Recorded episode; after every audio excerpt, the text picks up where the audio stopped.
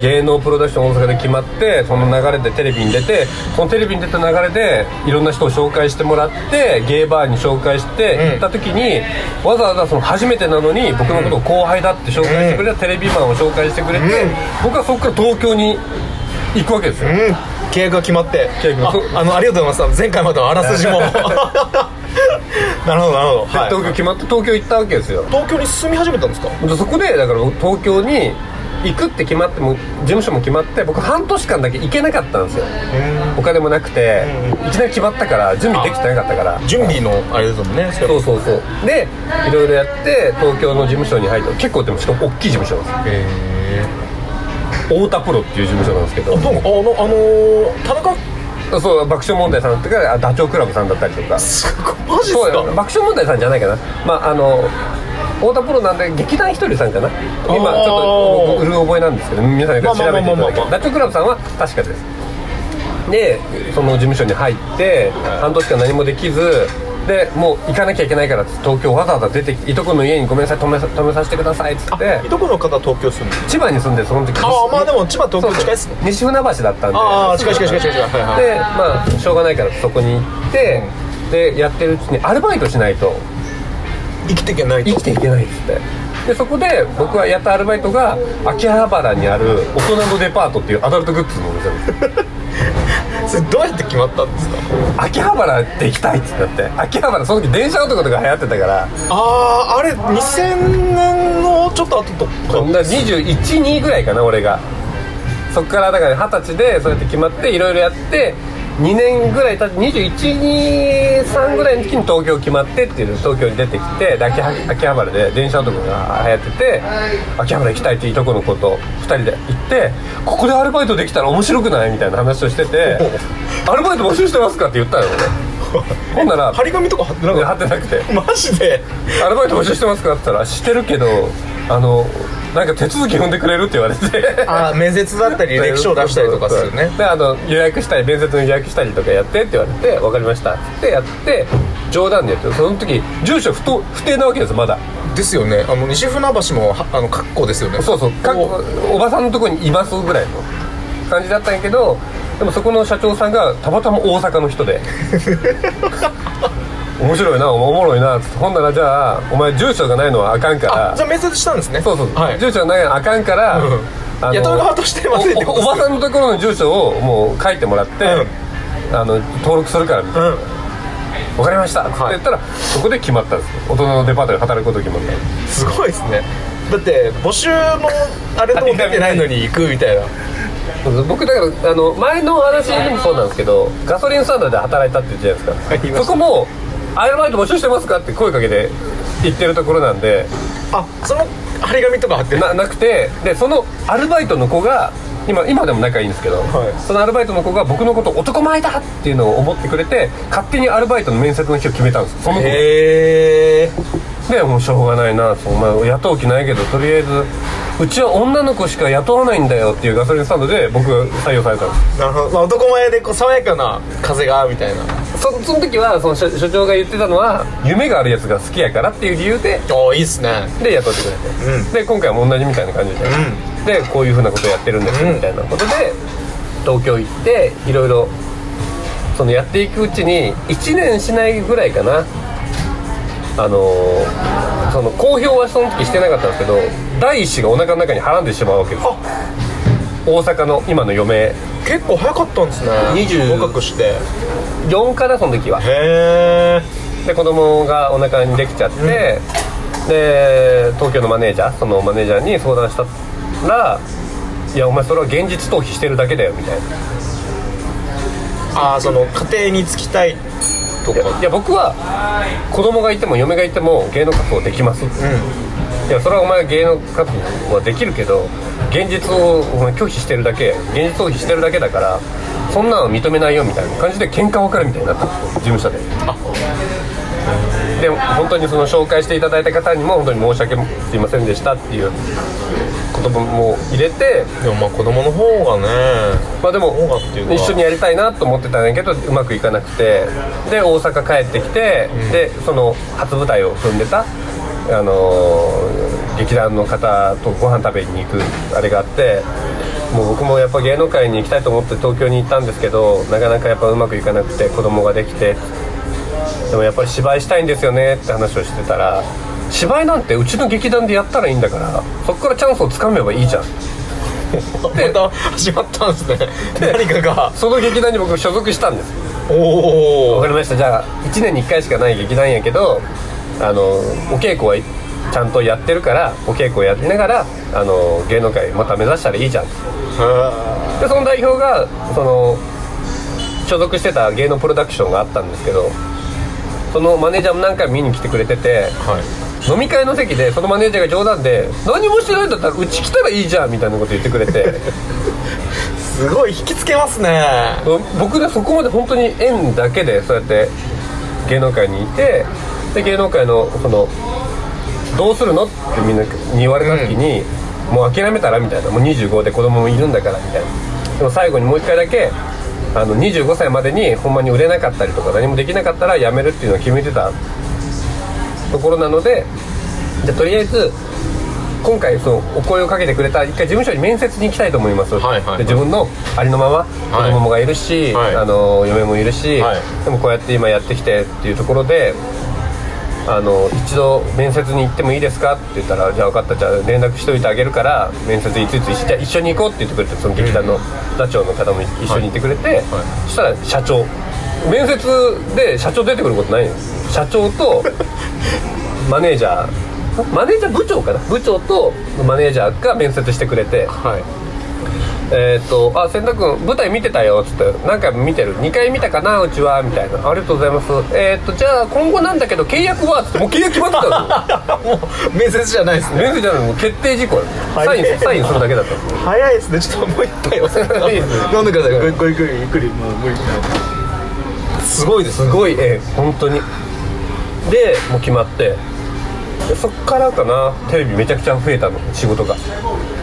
大阪、うんそこがあ結構大阪でも強い事務所ででテレビの仕事を決まりましたと。初めてのテレビの仕事が決まりました。今度は役者としてのちゃんとしたあそれは合コンではなく？再現 VTR でマネージャーがついてきてくれると。一番最初、あの心配だから初めての現場でしょ？っつって。はいはで一緒に出演してた舞台で出演してた先輩も同じ現場にしてあげるよみたいな。いああじゃあなんかこう和気あいあい。じゃあなんかそう紹介できてもいろいろできるからみたいな感じでじゃあ ABC 大阪のねあ ABC の「ビーバップハイヒール」っていう番組に出演、あの再現 VTR 行ってきてみたいな。はい。じゃあ待ってるねみたいな当日みたいな、はい。ほんならマネージャー来ない。おおっと。先輩いない とで現場の台本初めて見る。で ちょっとなるほど。うしていいか分かんないです僕どはやばいってやばいってなって。でも恥を忍んで女の子に「すいません。僕あのどこどこの事務所のあの千田というものです」つって。現場が初めてで、うん。台本の見方もあのキャストの見方も自分の役もすらも分からないみたいな。台本見て当日しか台本見てないからっつって。分からない。あわ私も同じ事務所なんですって言ってる子がこうこうこうだよこうだよこうだよって教えてくれてへでその相手役の人もあの一応同じ事務所の方なので大丈夫だと思いますみたいな。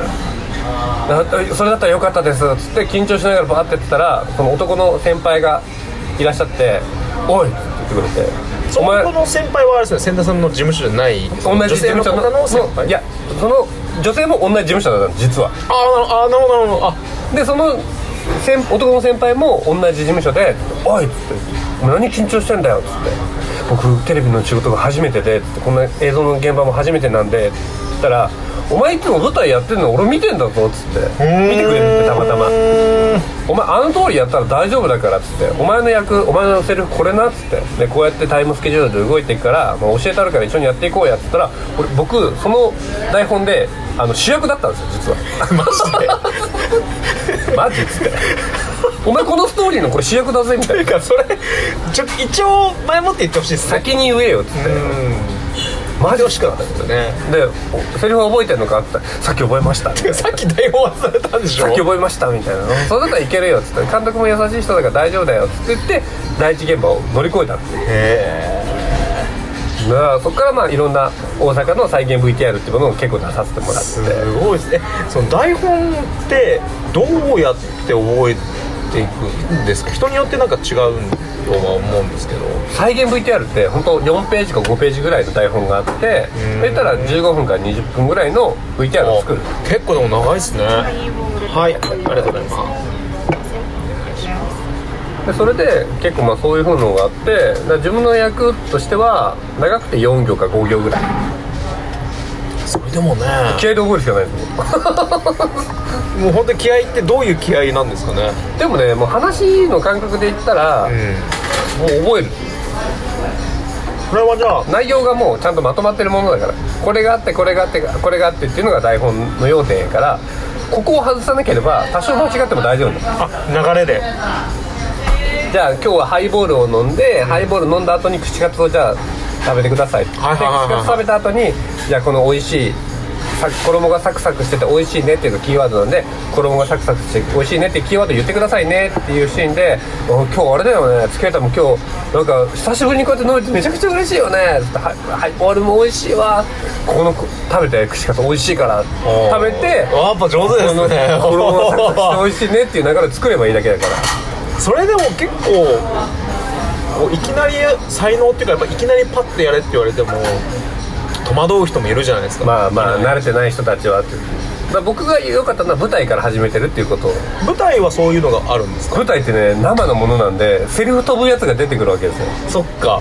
本番中に。そっか。それをフォローしなきゃいけない。そっか。で先輩たちってアドリブ言ってくるんですよ。へえアドリブに答えなきゃいけないんですうんじゃあもう鍛えられてたんですね。そ うだからだだからその先輩も「お前あんだけやってんだからいけるだろ」みたいな。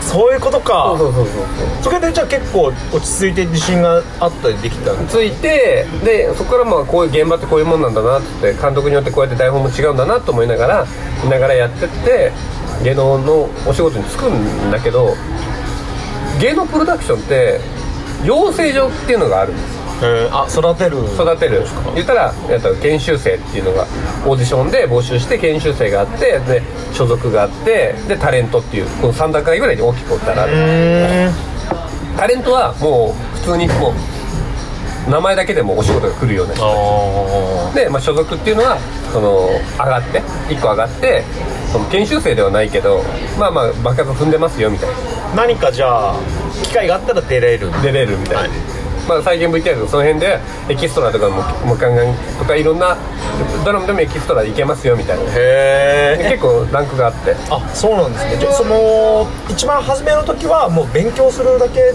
ていう。本当はね。だけど僕舞台に出てるっていう実績をもらってたんで。あ最初に？僕、はい。最初から僕あのタレント扱いしてくれてたんですよ。えだからまあちょっとだけだからそのタレントと所属とちょっと合間間ぐらいのでまあいろんな仕事振ってくれるって感じでやってたんやけどでもみんな研修生からやってるからマネージャーとめちゃくちゃ仲いい。ああそっか事務所も事務所も行くし週に何回か事務所も行くし。関係性があるってそうレッスンしに行くから関係性があるから僕らとは全然違うわけですよ。あそこで僕は考えたんですよね。このマネージャーに名前を覚えてもらうにはどうしたらいいんだっつって。ーセンダーというそう男何百人もいる中でどうしたらいいんだろうって決めてでも僕はマネージャーから電話が来るわけですよ、うん。いついつスケジュール空いてますかこういうお仕事があるんですけどみたいな。それが月に1回か2回。多くて3回ぐらいで1回仕事が決まればいいから月1本仕事があるみたいな。厳しいわけです3回しかチャンスない。そうですね。でそれも思い出してもらってあちょっとし仕事振らんだなと思ってこう行く中で大体スケジュールが出るのが4時とか5時なんですね。で4時か5時に電話するわけです。よスケジュールってどうなってますでしょうか。あ今回おあかんかったんごめんなって言われて電話切られてあじゃあ次またお願いしますっつったら来週かまたその来月か電話かかってくるみたいな。これじゃあどうにもならんです。事務所にも行けないし。で事務所に行く勇気もないし。っていうのも東京の事務所の時ってむちゃくちゃハードル高かったんですよ。ハードル高いってどこ？事務所に行くのに何期生の何々です。何々のあのレターパックを確認しに来ましたおはようございます。よろしくお願いします。から始まってマネージャー部長マネージャー経理の人社長に挨拶して自分のレターパックケースを確認してへ下からまた挨拶して最後に社長に挨拶して「何々何々何期生事務所あのありがとうございました」っつって言って帰っていくそんなんが怖くて1回一回目の事務所がそれやから。あ1回目っていうかその東京の事務所がそれやったから。だからそんなんないんですか?」って聞いたら「そんなんないよ」みたいな。ああよかったですね。遊びにおいでよって言われてたけど行けないんですよ知り合いじゃないからだって。なるほど。知らない人たちだ。から僕は何したかっていうとこれね僕後々後輩にも教えてたんですけど裏技として、電話をするのが4時か5時。さっき言ってたやつですよ4時に確認電話4時か5時。それだったら仕事がもうその日の仕事が全部終わってるんですよ。うん。あとはスケジュールの確認をするだけだから僕早くてお昼の1時に電話したんですよ。ご飯が終わった後。あそしたら「な何々さん千田君からあのー何々のいいついつのスケジュールの確認来てますけど千田君のお仕事ってまだもう出てますかね？あすいませんまだメール来てないんです。あ分かりました。じゃあ本人に伝えます。って言ってまだ出てないみたいですいませんもう一回4時か5時ぐらいに電話いただいてもいいですか？って言ったら分かりました。って言ったら3 1時の時点で僕の名前が一回事務所に出るわけです。あなるほど。そしたら配役決めてるマネージャーが「あこう千田君入れたいるみたいな。千田君空いてるんやったらこう入れたろ」みたいな感じで4時か5時に電話した時にもう一個スケジュール聞かれたりとかここ空いてたらこれ入れたいんだけどっていう電話が来るわけです。へえ。それを毎回続けてたら僕一番多い時で収録15本とか月に。すごいですね。再現 VTR でも1日2本掛け持ちとか。へえお前なんでこんな仕事いっぱいあるん？って言われるぐらいめっちゃ出てたんです裏技は裏技でいいそのでもそれって大事ですね。だってつながりがないから。である程度まで行ってきたらあのいろんな後輩たちに「俺はこうやってやってたよ」って話をしてたら、後輩もその手を使うようになってほんならマネージャーが ある時僕とご飯食べてるランチ食べてる時にね、はい。最近なんかな研修生の子が電話早いんだよね。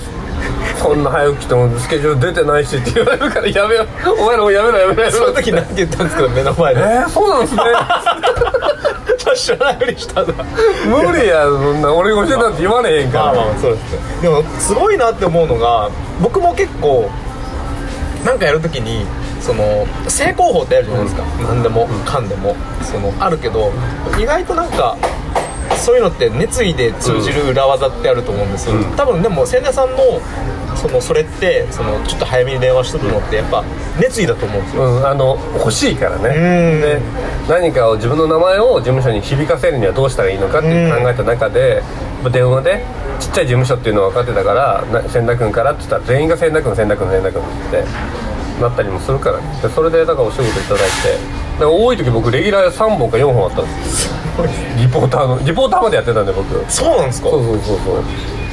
えリポーターはそのニュースかなんあ番組。あの何かワンコーナーのなんかその今日は何々君にリポート行ってもらいましたっていうのを僕リポーターとしてもやってたんですよ。へうんそこはねやっぱリポーターって難しくて僕も苦戦しました最初は。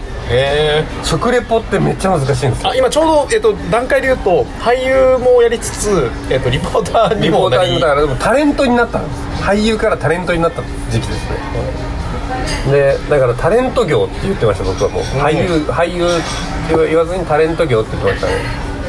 でタレントになってまた壁ができるわけですよ。じゃあ食レポという壁ができて。難しいんですか？食レポって食べて美味しいは NG だダメなんです当たり前やから。食べて美味しいのは当たり前やから。なるほどなるほど。で局によっては関西弁ダメ。えでなんでなんですか？えっとね全国区で見てるローカル色が強くなっちゃうからね。そうそう。だからえっといいよ光だったりとかその辺のその言ったらケーブルテレビはやっぱり CS だったりとかは全国放送だから統一してくださいっていうので。えで一番最初ね行った食レポがえ手長エビのなんか食レポしてくださいみたいな。大阪ですか？大阪のなんかそのカジノ的なところで遊べるところの美味しいお食事も楽しめますよみたいな。はい。で食レポしてください。これ NG です。大阪弁 NG です。美味しいだけでダメですってどうしようどうしようどうしようってなるわけです。食べたことない天長エビなんてっつって分からん分からんどうしようってなった時に僕シェフにこそっと「すいません今日お世話になります千田って言います、うんよろしくお願いします」って言ったら「僕手長エビ食べたことないんですけどちょっとどんなんか教えてもらってもいいですかね?」って言ったら手長エビっていうのはあのエビなんだけどカニみたいにすごく甘くてちょっとふわっとしてるんだよそうなんですね。で今回の料理はこういう風な隠し味を使ってるから取材をしだしたんですね千田さん。で聞いたら、い。それ僕そのまま言ってもいいですか?」って言ったら「言う言う言う。言う」ってでほんなら「じゃあ食レポお願いします」って言ったらシェフの方が隣に立ってて、はい。で僕がそのシェフに教えてもらったことを言うんですよ。そしたらシェフも答えやすいんですよ実は。そうですよね。あそうなんですよく気づいていただいて隠し味にこのあれを使ってるんですっつって。であの手長エビって そうなんですっつって。甘いでしょっつって。エビエビなんですけどあのやっぱカニみたいにふっくらしててっていうのをま丸々大昔でやってくれるんで OK です。洗濯よかったよ今回のリポートみたいな。千田さんその時初めてだった。初めてですで俺これだと思って、だから僕はこれをカンニングって呼んでたんですよ。ほうほうほう。ほう事前にってことですね。そう。でリポーターでダメな人たちの例で言うとシェフってやっぱこだわりを持って作ってるんですよ。まあ職人さんですもんね。で違うことを言っちゃうと怒るんですよ。そうなんですね。いや別にそそこには合わないしみたいな。でもそっか。でもまあプライド持って出してますそうそうもんねちゃちゃんとした料理なので。だから先に聞くんです全部。なるほどでもそれが一番結果いいですよね、確でかに。で確かに食べたら聞いたら分かるんですほのかになんかガーリックの香りがするんですけど話してたら「あそうなんです。あと柚子もあこんなこのつぶつぶが柚子ですか?」みたいな黄色いやつっつって。それってその聞かない方もいらっしゃるんですか？いるんですよ。ほとんど効かないです。え？そうなんですね。自分の力で何とかししようって振り絞るから意外とでももったいないですね。もったいないです。だだからだってそれって現場に入ってもう聞けるっすよね。聞ける。でリポーターで仲良くなってるから。あの子はタレント一人その時は有名人がいないですから。隣に。僕がタレントなんで。うん。だからシェフの方だったりお店の方も親切に教えてくれてこんなこんななんですこんなこんななんですみたいな。わかりましたって言って僕カンニングでレギュラー4本まで上がったんですよ なんか最その上手っすよね。そのなんか答えを探すっていうか。でもね間違った答えになるとやっぱり現場も回らなくなるし、まあ、大変だったんですよね。リポーターで一番大変だったのはあのーグラススキーって知ってます？知らないです。丘スキーって言って芝生でスキーを楽しむみたいな。あの砂があるところとかですか？芝生なんですよグラススキーって。滑れるんですか？で僕も調べてグラススキーって調べたんですよ。これリポート行くから調べといてって言われて分かりましたみたいな。でそれ行った時に「うわめっちゃ楽しそうや」みたいな。あ「今回楽しそうだから楽しんでね」みたいなマネージャーに言われて「分かりました」っていつも言ってるレギュラー番組のリポートだったんで。でなんか山登っていくわけですよ「すごいとこっすね」っつって言って「あ見えてきましたよ千田さん」って言ってみたらむちゃくちゃジャンプしてるんですよ。え？えここって何のところですか？って聞いたらあの夏季に夏の時期にあのモーグルとかジャンプの人たちが練習をするガチなやつです。ガチなやつだ。あのもう滑走路あのあれですよねこうあってっていう。言ったらジャンプ台があるんですよ。あのこうなんかくるって回るっていうグラススキーじゃないんですよ。じゃないですじゃないですでグラススキーとスノボがあるっつって千田君どっちできるんだ？俺僕スノボしかできないですスノボできないですって言ってるけどスノボも僕3回しか行ったことなくてその時。沖縄人で。スノボしかやったことないです。ですよね。でなんかじゃあ初心者コースの講習会があるので、うそこにじゃあ教えてもらいながら別にまずはと。飛べなくてもいいからみたいな。ジャンプ台飛べなくてもいいからとりあえずやってみたいな。3時間にしか時間ないからみたいなってことは僕3時間で成果を出さなきゃいけないんですよ。そうですね。あの飛べるまで飛べるまでやらなきゃいけないんですよ。裏の裏裏を返せばね。で一緒に習ってる人たちとあの練習しながら聞くわけですよ。一緒にやってる人テレビいいですかみたいな。あ大丈夫ですみたいな。えどのくらい通われてるんですかみたいな。あああ、そうですね、お祝い。はいはい。どのくらい通われてるんですかって聞いた時にあ私2週間コースのまだ1週間目なんですみたいな。これ2週間で習うもんなんみたいな。あめちゃくちゃしんどいから1日何本もジャンプの練習ができない。で僕はそれを2週間を3時間に3短時間ですよね。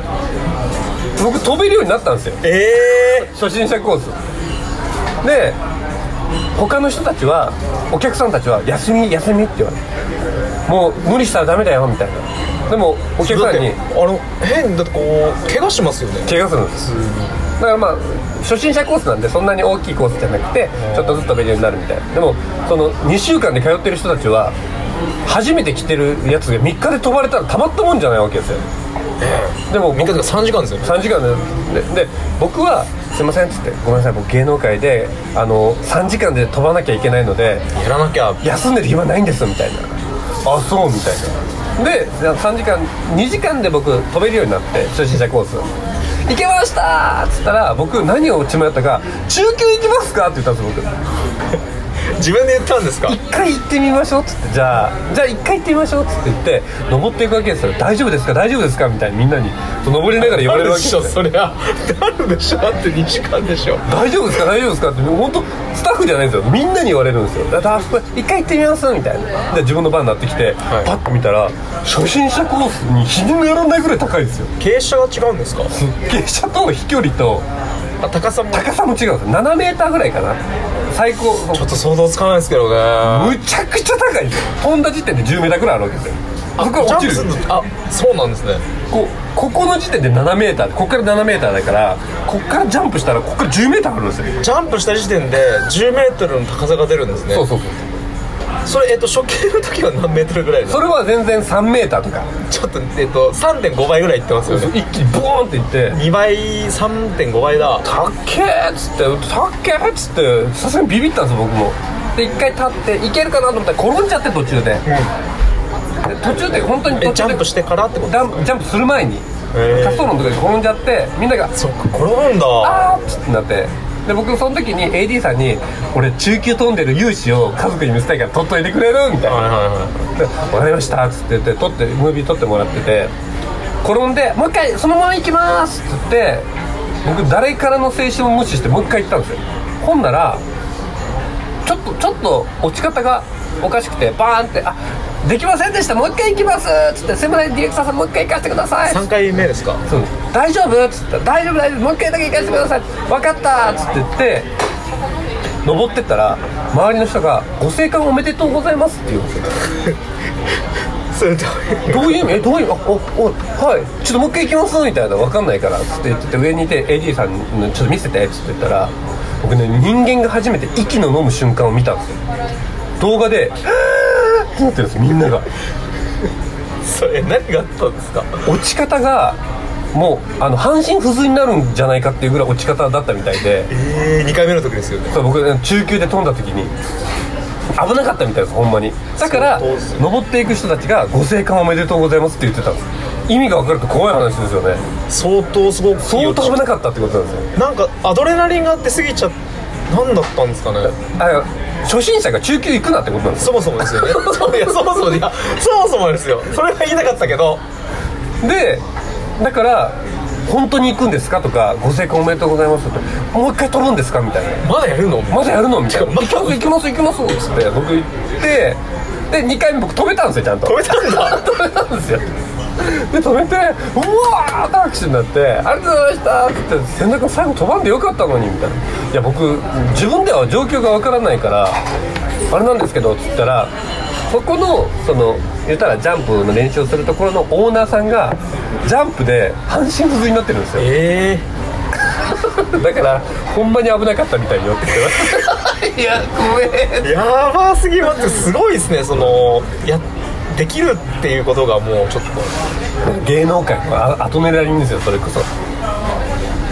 やばいわっつってちょっとまあ今もうちょうどいい感じの前編と後編が分けられたのでえっと千田さんはとりあえず、えっと、飛べた？っ飛べたっていう。ていうところで まだまだちょっとあの今この時点で何歳なんですか？この時点でね僕26ぐらい。あ OK です。じゃあまだまだまだあのぜひまたあの今後ともよろしくお願いします。えっとこれから何が起きるかちょっと予告だけ。えっとねこっからは僕あの大きい番組のリポーターになりつつ、はい。やっぱり命がけのやっぱり現場が続くっていうところで。あどんどんその えっと半身不随の現場に。近づいていく。命に関わる現場にに近づいていくっていうところもまだあったりするので。楽しみなちょっとすごいですね。いろいろまあ芸能界の話はね本当いろんなねつながりもあっていろんなご紹介してもらえるところもあって。最終的には世界の監督と共演するっていうところまで持って それはちょっとそれはまだまだあの、まあ、かなり まあでもあの千田さんはやっぱりやっぱ今回も思ったんだけどそのもうまあレギュラー準レギュラー、まあ、不適なんだけどレギュラーとしてぜひぜひちょっといろいろ体験なんですよね、はい、体験談です。僕の体験。こんなに自分もねなんかそのなかなか面白い人生を送ってるなと思ったんですけど比べてみると比較はできないと思うんですけれどもね。人それぞれね。も人それぞれだと思うんですけどその1年間に起こるその出来事がちょっともう収縮すごいですよね。だってラウンドワンで1年間でだってその働き始めてその大会開いてでぼ穴も開け出してボールに。でとかもちょっとねなかなか1年じゃできないです。よ楽しくねまた今後ともよろしくお願いしますということで。今回は。まあとりあえずえっとちょっと忘れないうちに言っとくとえっと飛んだんですよね。飛んだ飛んだよ。かったよかったありがとうございました。ありがとうございます。失礼します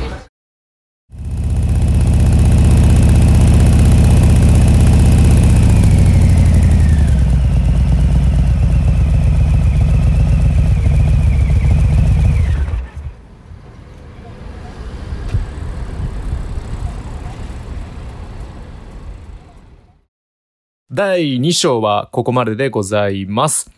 プレイリストあるんですよ。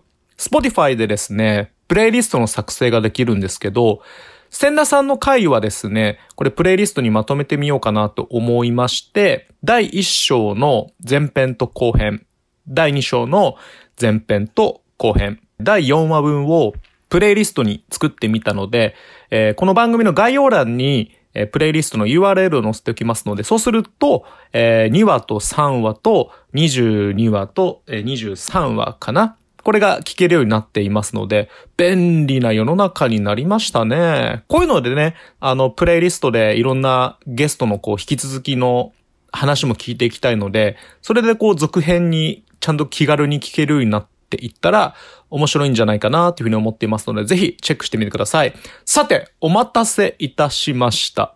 ステッカー当選者の発表でございます。いいですね。この企画感、すごい久しぶりですよ、私。5年以上やってないので、5年よりもっと前だ。当選者、あ、あれにしようかな。いやらしい感じでメッセージを読ませていただきますね、先に。YouTube Next Up 2012に参加されていたくらいの頃から動画作品はもちろん、話し方やファッションなどに惹かれてよく視聴させていただきました。いただいていました。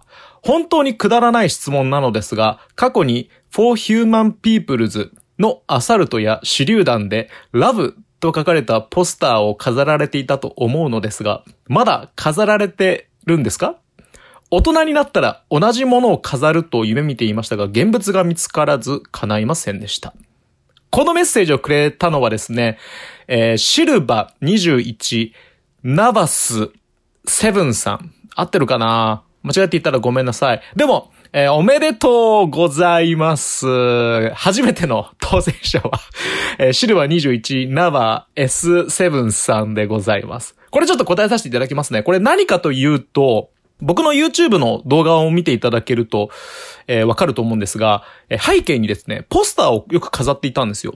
帽子とかもね、昔よく集めていたんで、帽子も飾っていたんですね。で、それで、まあ、その中でポスターを後ろに飾っていたんですが、その For Human Peoples っていうのが、そのちょっと長くなるんですが、まあ話しちゃいますよ。あの、フィリップ・デ・フランコっていう YouTuber がいてね、それはアメリカ人の YouTuber なんですけど、で、そのフィリップ・デ・フランコがニュースを話していくスタイルを YouTuber、YouTube でやってたんですよ。なんで、それちょっとすごい英語の勉強で僕は聞いていたので、ちょっと自分もそれやってみたいなって思って、えー始めたんですよ。それがきっかけでとりあえずじりってみたが始まったんですけど、で、すごいフィリップ・デ・フランコかっこいいなと思う。かっこいいくはないんだけど、でもそのスタイルがすごいいいなって思っていたので、で、それで、えー彼のその YouTube のチャンネルを見ると背景にね、その、えーポスターがあるわけですよ。で、それが、えー For Human, For Human Peoples っていうのがウェブサイトかなんかの名前なんですよね。なんでその物販の総称が、えー、For Human Peoples っていうやつで、その中のうちの一つに、えーそのアサルトライフルとか、手榴弾とか、あとはハンドガン、えーハンドガンうん。とか、その、銃器を集めて、ラブっていう文字を書かれたポスターがあったんですけど、で、僕それすごいいいなと思って、後ろに飾っていたんですよ。で、意外とね、そのコメント実は、え YouTube をやっていた時に、これどこで買えるんですかっていうのもあったんですよ。なんで、まあ、ウェブサイトはお知らせしていたんですけど、結構なんか、あれ良かったですよね。で、たまたまですよ。シルバさん。シルバ21ナバー S7 さん。たまたまですよ。実家に、東京のね、実家に帰ったんですけど、で、その時にね、たまたま、その全部、ポスターとかは実家に置いてあるんですよ。見てみたら、ありました。ありましたよ。ちゃんとね、あの、ポスターフレームの中にも入って、綺麗に保管してあるんですよ。どうしようかな、これ。ただ、一回ね、神戸に、の屋根裏部屋に送ってもらおうかな。ね、なんかせっかくだったら、ちょっと一回送ってもらって、ちょっと一回これ考えさせてください。せっかくだったら、シルバスさん、ここまで、なんか欲しいっていう、おっしゃっているので、これはちょっと何か一つ手を打たねばってちょっと考えたいなと思うので、一度まずは僕の方で、その、実家から一回こっちに送ってもらう。もしくはまあ、実家に帰ったタイミングで、えポスターも持って帰れるので、一回ちょっとそれで持って帰らせてください。で、それで、ちょっとどうやってシルバスさんに発送もできるしね。まあちょっとこれ考えさせてください。一回、まあとりあえず、あったんですよ。まだ捨ててなかったから、これ一回まず僕は回収しますわ。で、その後、シルバスさんにもどうなったか進展は共有いたしますので。で、このステッカーなんですけれども、これ、Spotify、ちょっとまだね、機能これダメですね。これ返信ができないんですよ。僕の方から。見るだけなんですよね。確認しかできないので、本当だったらね、ここから、えっと、シルバさんと、もし Spotify に DM とかね、そういうのがあったら、直接じゃあどこにステッカー発送しますかとかっていうやりとりができるかなと思ったんですけど、まだ Spotify そういう気の利いたね、機能はない。ここまでで止まっちゃってるので、まずは、えっ、と、ちょっと申し訳ないんですが、えーシルバさん、まずはおめでとうございます。で、その後に僕のメールアドレスですね。あり、おわ、あり、アットマーク gmail.com、a-r-i-o-r-a-l-i、アットマーク gmail.com。メールが一番確実だからね。メールアドレスもう一回言いますけど、あり、おわ、あり、アットマーク gmail.com。えーそこまで送っていただいてもいいですか？ちょっとこれ、やり方もうちょっとね、考えたいなステッカー当選したのに、えーメールも送るの？みたいなね、多分めんどくさいと思いますよ。めんどくさくないですか？なんかどういうやり方がいいのかな？ちょっと考えさせてください。ここはちゃんと考えておけよって話なんですが、本当に申し訳ございませんでした。今まではですね、その各回に、えーゲストとアリケートに質問ありますかっていうふうにしていたんですが、次はですね、ちょっと僕から皆さんに質問したいなって思うことがあるんです。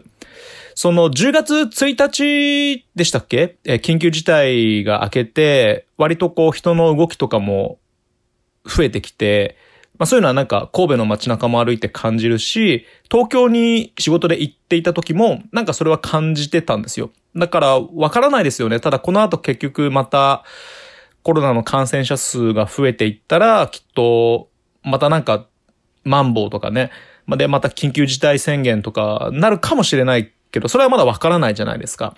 なるべくだったら前向きにね、なんか面白い話をしたいなと思うので、僕はですね、ちょっと皆さんに質問をしたいんですが、コロナがね、もし、もしですよ、収束したら完全にね、どこにあなたは行きたいですか？あの、やめてくださいね。あの、この、いや、コロナはもう、コロナ、なんだっけ、ウィズ、ウィズコロナとか、コロナと共にとか、あの、ね、不謹慎な言い方じゃないですけど、まあ、それはもちろんわかりますよ、その気持ちは。コロナと共に生きる。普通の生活ではもうなくなったとか、もう普通の生活、あの日はもう二度と戻ってこない、みたいな、あると思うんですが、まあ、そこまでちょっと話し出すと、ちょっとキリがないので、まあ普通に楽観的な感じで言うと、えー、あなたはコロナが収束したらどこに行きたいですか？僕はですね、先に言わせていただきますね。僕は、アメリカに行きたいですね。アメリカ熱がもうね、日々日々高まっていますので、アメリカに行って、もうね、やっぱバイク今乗ってるので、なんとかしてね、バイクを調達して、そうですね。アメリカ、横断したいですね。昔車でやったことあるんですよ。結構時間かかったし、でもすっごい面白かったですね。サンディエゴから、マイアミの、えっと、キーウェスト、最南端ですね。アメリカの最南端のところまで友達と二人で車を借りて、ひたすらもう爆走したっていうだけなんですけど、すっごい良かったですね。何が良かったかって言われるとよくわかんないんですけど。でもまあその時から、その時がね、僕20の前半ぐらいだったんで、やっぱね、その時からずっと運転するのがすっごい好きなんですよね。どっかに行くっていうのがもう本当に大好きなので、で、今もそれでバイクに乗れてるのはすごいいいことだなと思うので、まあそういった意味でもちょっともう一回自分の原点に戻り、戻るというか、もう一回同じことやってみたら、今の年でどういう風に感じるのかなっていうのを確認したいので、アメリカにもう一回行ってみたいなって思います。皆さんはコロナが収束したらどこに行きたいですか？教えてください。ステッカーの当選者も、えー次回の時に、その今回の、ね、コロナが収束したらどこに行きたいという質問に対して、えー選ばせていただきますので、発送方法がね、悩むなぁ悩むなちょっと毎回手探りでやっていますが、皆さんもちょっとお手数ですが、お付き合いください。